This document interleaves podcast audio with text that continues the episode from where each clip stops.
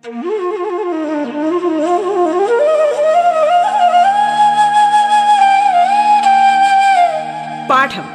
കേട്ടു പഠിക്കാൻ റേഡിയോ കേരളയിലൂടെ.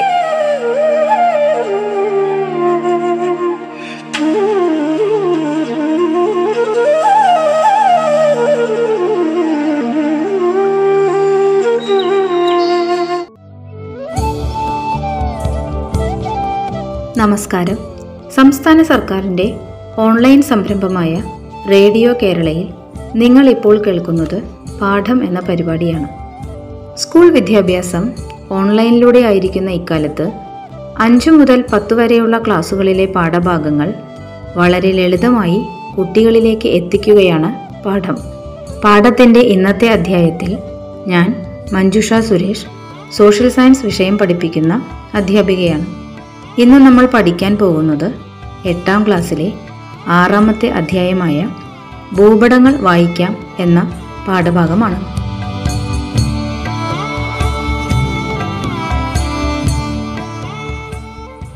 എന്താണ് ഭൂപടങ്ങൾ? നിങ്ങൾ ഭൂപടങ്ങൾ കണ്ടിട്ടുണ്ടായിരിക്കുമല്ലേ? ആരാണ് ഇത് ആദ്യമായി തയ്യാറാക്കിയതെന്ന് നിങ്ങൾക്കറിയാമോ?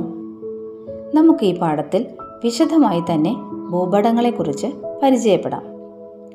ഗ്രീക്ക് ഭൂമിശാസ്ത്രകാരനായ ടോളമിയാണ് ആദ്യമായി ഭൂപടം തയ്യാറാക്കിയതെന്ന് പറയപ്പെടുന്നു. ഭൂപട നിർമ്മാണത്തിന് പറയുന്ന പേരാണ് കാർട്ടോഗ്രാഫി. എന്താണ് ഭൂപട നിർമ്മാണത്തിന് പറയുന്ന പേര്? കാർട്ടോഗ്രാഫി. ഇനി എന്താണ് ഭൂപടങ്ങൾ? ഭൂമിയിലെ പ്രകൃതിദത്തവും മനുഷ്യനിർമ്മിതവുമായ വിവിധ സവിശേഷതകൾ പലതരം നിരീക്ഷണങ്ങൾക്കും വിശകലനങ്ങൾക്കുമായി രേഖപ്പെടുത്തി സൂക്ഷിക്കാറുണ്ട്. ഇങ്ങനെ വിവരങ്ങൾ രേഖപ്പെടുത്തി സൂക്ഷിക്കുന്നതിനുള്ള ഏറ്റവും നല്ല ഉപാധിയാണ് ഭൂപടങ്ങൾ.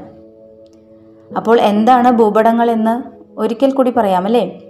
ഭൂമിയിലെ പ്രകൃതിദത്തവും മനുഷ്യനിർമ്മിതവുമായ സവിശേഷതകൾ രേഖപ്പെടുത്തി സൂക്ഷിക്കുന്ന ഒരു ഉപാധിയാണ് ഭൂപടങ്ങൾ.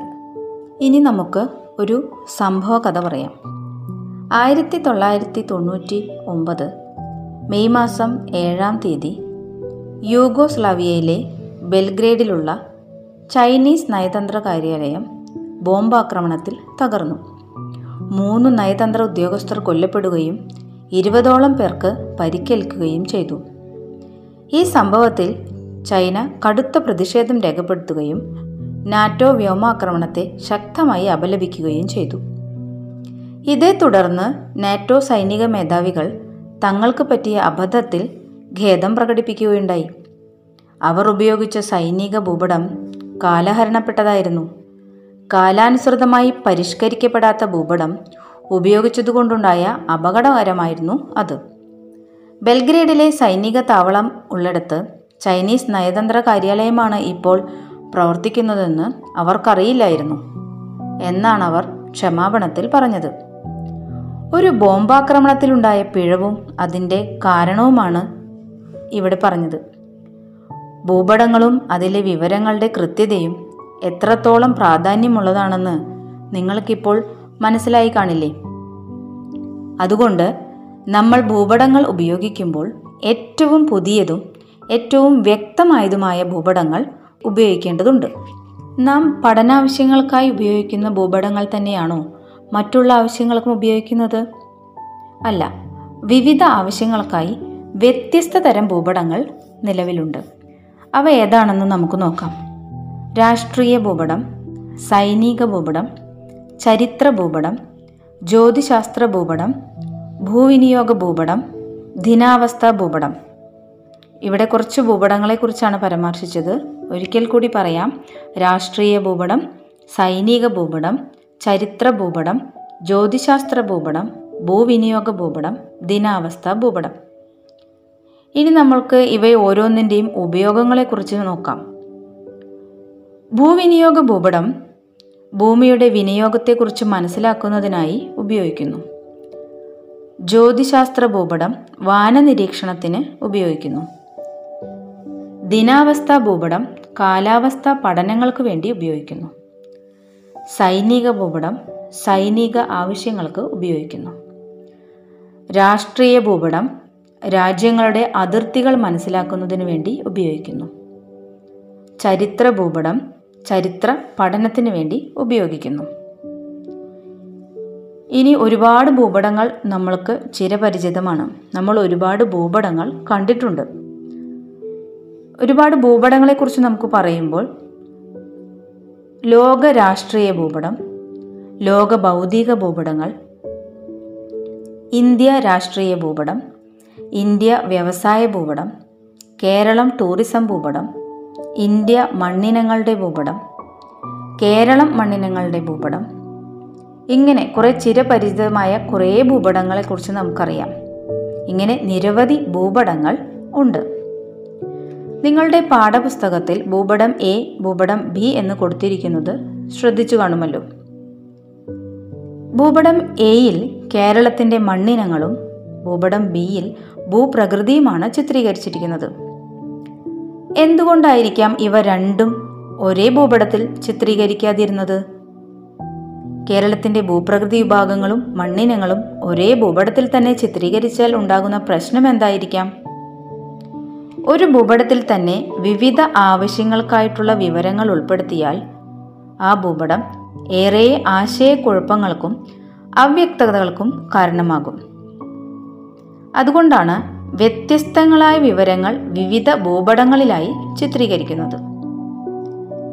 ഇത്തരത്തിൽ ചിത്രീകരിക്കുന്ന ഭൂപടങ്ങൾക്ക് തീമാറ്റിക് ഭൂപടങ്ങൾ എന്നാണ് പറയുന്നത്.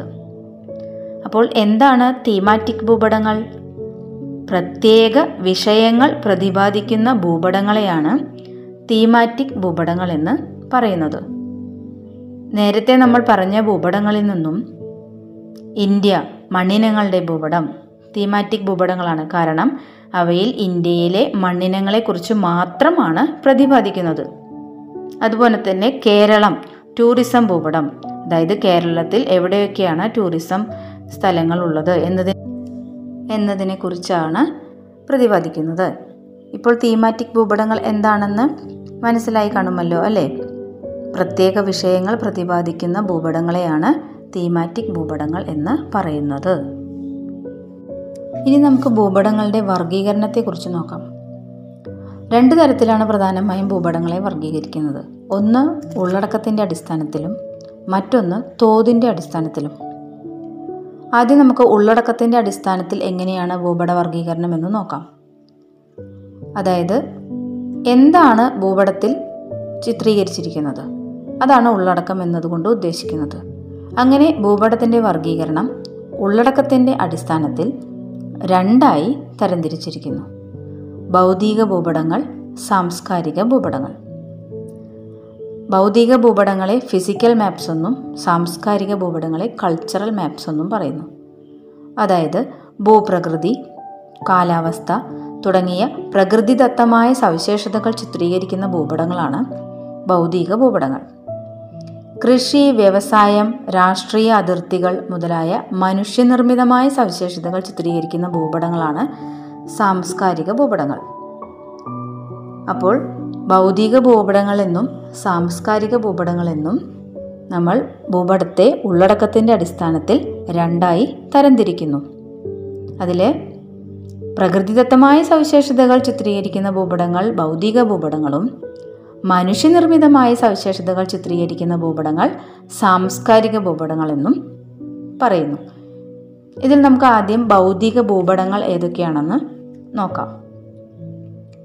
മണ്ണ് ഭൂപടം കാലാവസ്ഥാ ഭൂപടം നൈസർഗിക സസ്യജാല ഭൂപടം ജ്യോതിശാസ്ത്ര ഭൂപടം ദിനാവസ്ഥാ ഭൂപടം ഭൂപ്രകൃതി ഭൂപടം എന്നിവയൊക്കെ ഭൗതിക ഭൂപടങ്ങൾക്ക് ഉദാഹരണമാണ്. അതായത് പ്രകൃതിദത്തമായ സവിശേഷതകൾ ചിത്രീകരിക്കുന്ന ഭൗതിക ഭൂപടങ്ങൾക്ക് ഉദാഹരണം. ഇതിൽ മണ്ണ് ഭൂപടത്തിൽ പ്രകൃതിയിലെ വിവിധതരം മണ്ണിനങ്ങളെക്കുറിച്ചാണ് പ്രതിപാദിക്കുന്നത്. ഇനി കാലാവസ്ഥാ ഭൂപടത്തിൽ പലതരം കാലാവസ്ഥകൾ അതായത് ചൂട് തണുപ്പ് മഴ എന്നീ കാര്യങ്ങളെ കുറിച്ചിട്ടായിരിക്കും ചിത്രീകരിക്കുന്നത്. പിന്നെ ജ്യോതിശാസ്ത്ര ഭൂപടം അതായത് നക്ഷത്രങ്ങളുടെയും ചന്ദ്രന്റെയും ഒക്കെ സ്ഥാനം സൂചിപ്പിക്കുന്നതിന് ജ്യോതിശാസ്ത്ര ഭൂപടങ്ങൾ പൊതുവെ ഉപയോഗിക്കുന്നു.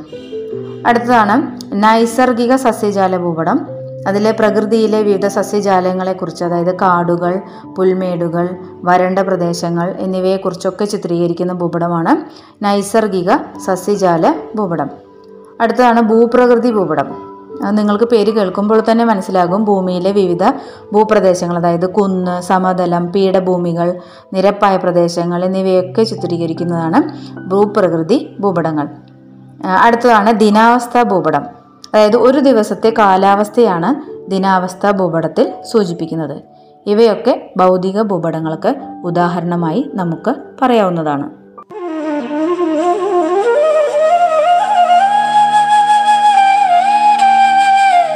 പാഠം കേട്ടു പഠിക്കാൻ റേഡിയോ കേരളയിലൂടെ. പാഠത്തിൽ ഇനി ഇടവേള.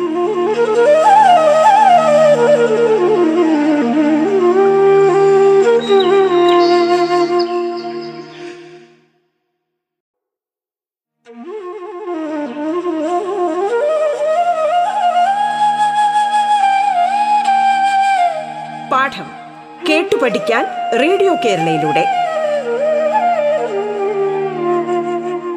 തുടർന്ന് കേൾക്കാം പാഠം.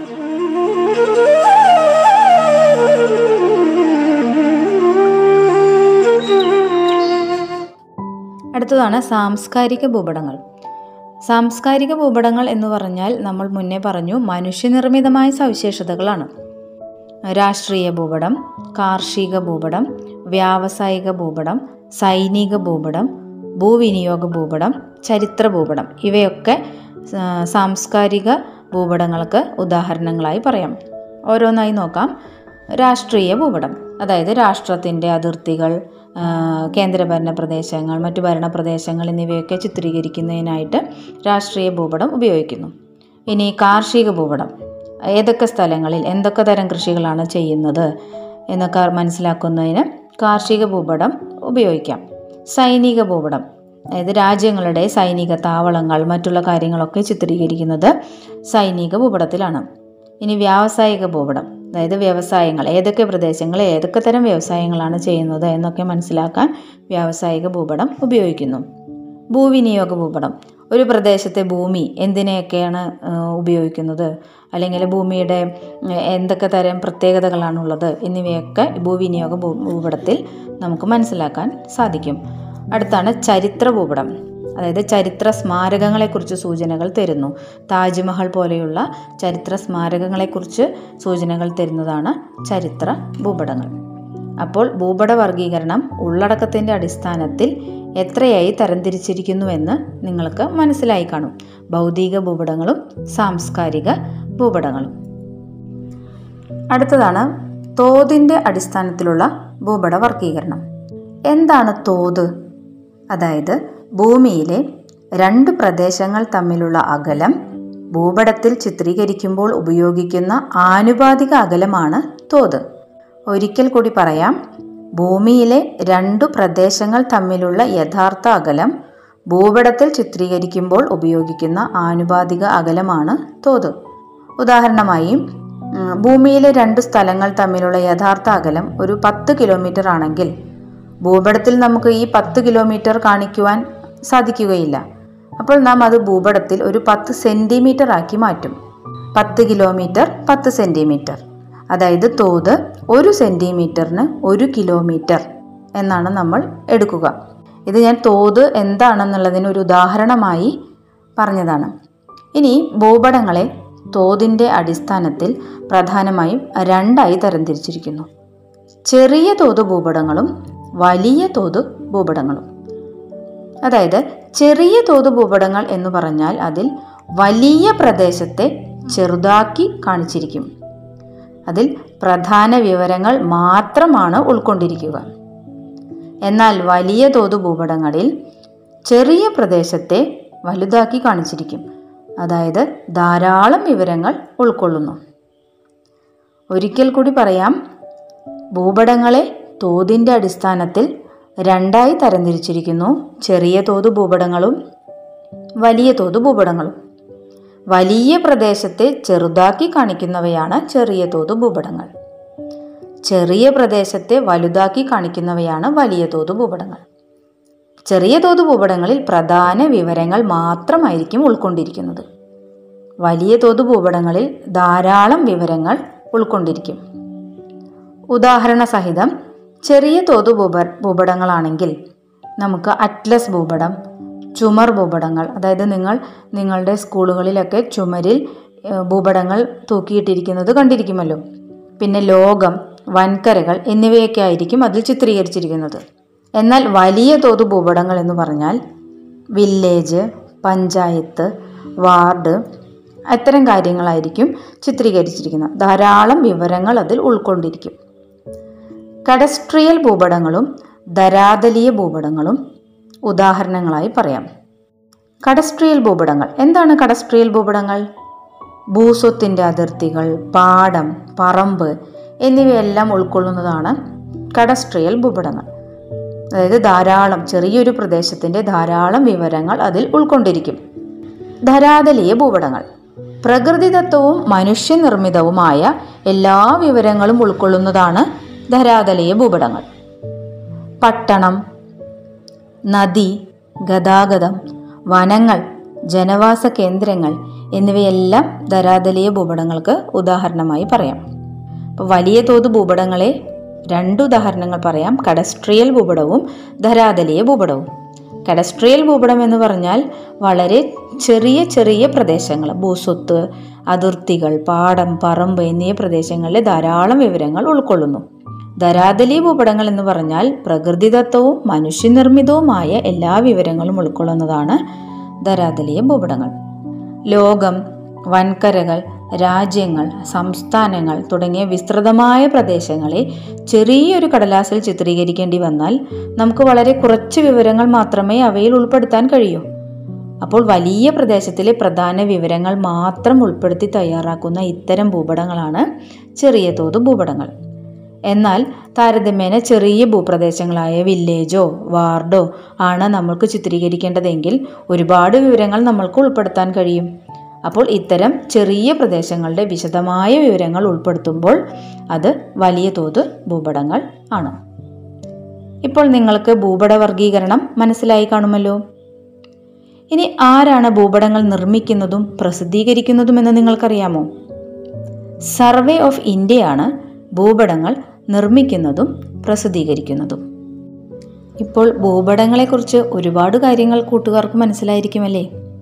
എന്താണ് ഭൂപടങ്ങളെന്നും എന്തൊക്കെയാണ് വിവിധതരം ഭൂപടങ്ങളെന്നും ഉള്ളടക്കത്തിന്റെ അടിസ്ഥാനത്തിൽ എങ്ങനെയാണ് ഭൂപടങ്ങളെ വർഗീകരിച്ചിരിക്കുന്നതുമെന്നുമെല്ലാം നാം മനസ്സിലാക്കി.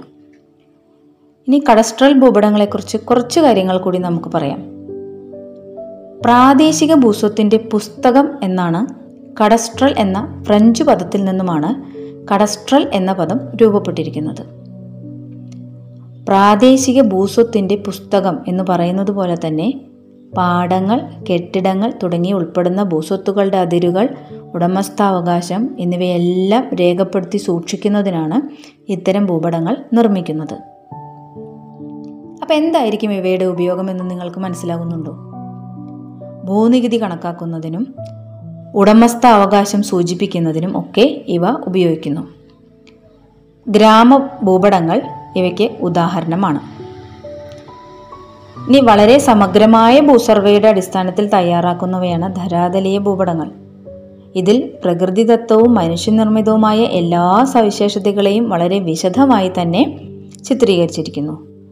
അതായത് ഒരു ഭൂപ്രദേശത്തിന്റെ ഉയരം അവിടുത്തെ ഭൂപ്രകൃതി നദികൾ വനങ്ങൾ കൃഷിയിടങ്ങൾ പട്ടണങ്ങൾ ഗതാഗത വാർത്താവിനിമയ മാർഗങ്ങൾ ജനവാസ കേന്ദ്രങ്ങൾ തുടങ്ങിയവയെക്കുറിച്ചുള്ള സൂക്ഷ്മമായ വിവരങ്ങൾ പോലും ഈ ഭൂപടങ്ങളിൽ ചിത്രീകരിച്ചിരിക്കുന്നു. ഇനി നമുക്ക് ഈ ഭാഗങ്ങളിൽ നിന്നും ചോദിക്കാവുന്ന ചോദ്യങ്ങൾ പരിചയപ്പെടാം. എന്താണ് ഭൂപടങ്ങൾ? നമുക്ക് പ്രതീക്ഷിക്കാവുന്ന ചോദ്യമാണ്. അതുപോലെ തന്നെ ഭൂവിനിയോഗം മനസ്സിലാക്കുന്നതിന് ഉപയോഗിക്കുന്ന ഭൂപടം. ഭൂവിനിയോഗ ഭൂപടം വാനനിരീക്ഷണത്തിന് ഉപയോഗിക്കുന്നത് ജ്യോതിശാസ്ത്ര ഭൂപടം. ഇത്തരത്തിൽ ഭൂപടങ്ങളുടെ ഉപയോഗത്തെക്കുറിച്ചും ചോദ്യങ്ങൾ ചോദിക്കാറുണ്ട്. ഏറ്റവും പ്രധാനപ്പെട്ട ചോദ്യമായി നാം പഠിക്കേണ്ടതാണ് ഭൂപടത്തിന്റെ വർഗീകരണം ഉള്ളടക്കത്തിന്റെ അടിസ്ഥാനത്തിൽ എത്രയായി തരംതിരിച്ചിരിക്കുന്നു? തോതിന്റെ അടിസ്ഥാനത്തിൽ എത്രയായി തരംതിരിച്ചിരിക്കുന്നു?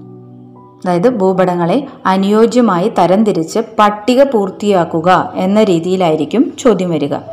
എല്ലാ ഭൂപടങ്ങളുടെയും പേരുകൾ ഒരുമിച്ച് തന്ന് പട്ടികപ്പെടുത്താനായി ആവശ്യപ്പെടുന്നു. ദിനാവസ്ഥ ഭൂപടം ഭൗതിക ഭൂപടമാണോ സാംസ്കാരിക ഭൂപടമാണോ വലിയ തോത് ഭൂപടമാണോ ചെറിയ തോത് ഭൂപടമാണോ എന്നെല്ലാം വായിക്കുമ്പോൾ തന്നെ നിങ്ങൾക്ക് മനസ്സിലാവണം. അപ്പോൾ ഭൂപടക്ക ഭൂപടത്തിലെ ഉള്ളടക്കത്തിന്റെ അടിസ്ഥാനത്തിൽ രണ്ടായി തരംതിരിച്ചിരിക്കുന്നു. അവയ്ക്ക് ഉദാഹരണവും പഠിക്കുക. ഭൂപട വർഗീകരണം തോതിന്റെ അടിസ്ഥാനത്തിൽ രണ്ടായി തരംതിരിച്ചിരിക്കുന്നു. അവയ്ക്ക് ഉദാഹരണവും പഠിക്കുക. അടുത്തതായി നമുക്ക് വരാവുന്ന പ്രതീക്ഷിക്കാവുന്ന ചോദ്യമാണ്.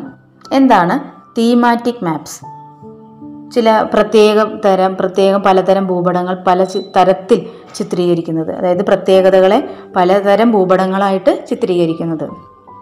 അവയ്ക്ക് ഉദാഹരണം നമ്മൾ ചർച്ച ചെയ്തിട്ടുണ്ടായിരുന്നു. മണ്ണിനങ്ങൾ ഒരു പ്രത്യേക ഭൂപടം. അതുപോലെ കാലാവസ്ഥ ഒരു പ്രത്യേക ഭൂപടം. ടൂറിസം ഒരു പ്രത്യേക ഭൂപടം. അങ്ങനെ പ്രത്യേകതകളെ പ്രത്യേകം പ്രത്യേകമായി ചിത്രീകരിക്കുന്നതാണ് തീമാറ്റിക് ഭൂപടങ്ങൾ. പിന്നെ എന്താണ് ധരാതലീയ ഭൂപടം? മനുഷ്യനിർമ്മിതവും പ്രകൃതിദത്തവുമായ എല്ലാം ചിത്രീകരിക്കുന്നതാണ് ധരാതലീയ ഭൂപടങ്ങൾ. ഇനി കഡസ്ട്രൽ ഭൂപടവും ധരാതലീയ ഭൂപടവും തമ്മിലുള്ള വ്യത്യാസം എന്താണ്? അതിൽ കഡസ്ട്രിയൽ ഭൂപടത്തിൽ ഭൂസ്വത്തിന്റെ അതിർത്തികൾ പാടം പറമ്പ് എന്നിവ ചിത്രീകരിക്കുമ്പോൾ ധരാതലി ഭൂപടത്തിൽ എല്ലാം മനുഷ്യനിർമ്മിതവും പ്രകൃതിദത്തവുമായ എല്ലാ കാര്യങ്ങളും ചിത്രീകരിക്കുന്നു. പിന്നെ ചെറിയ തോത് ഭൂപടങ്ങൾക്ക് ഉദാഹരണങ്ങൾ. ഇത്തരം ചോദ്യങ്ങളൊക്കെ നമ്മൾക്ക് പ്രതീക്ഷിക്കാവുന്നതാണ്.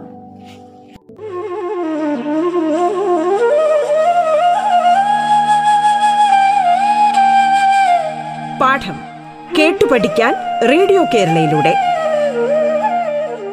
പാഠത്തിന്റെ ഇന്നത്തെ അധ്യായം പൂർണമാകുന്നു. ഇനി അടുത്ത ദിവസം കേൾക്കാം. നമസ്കാരം.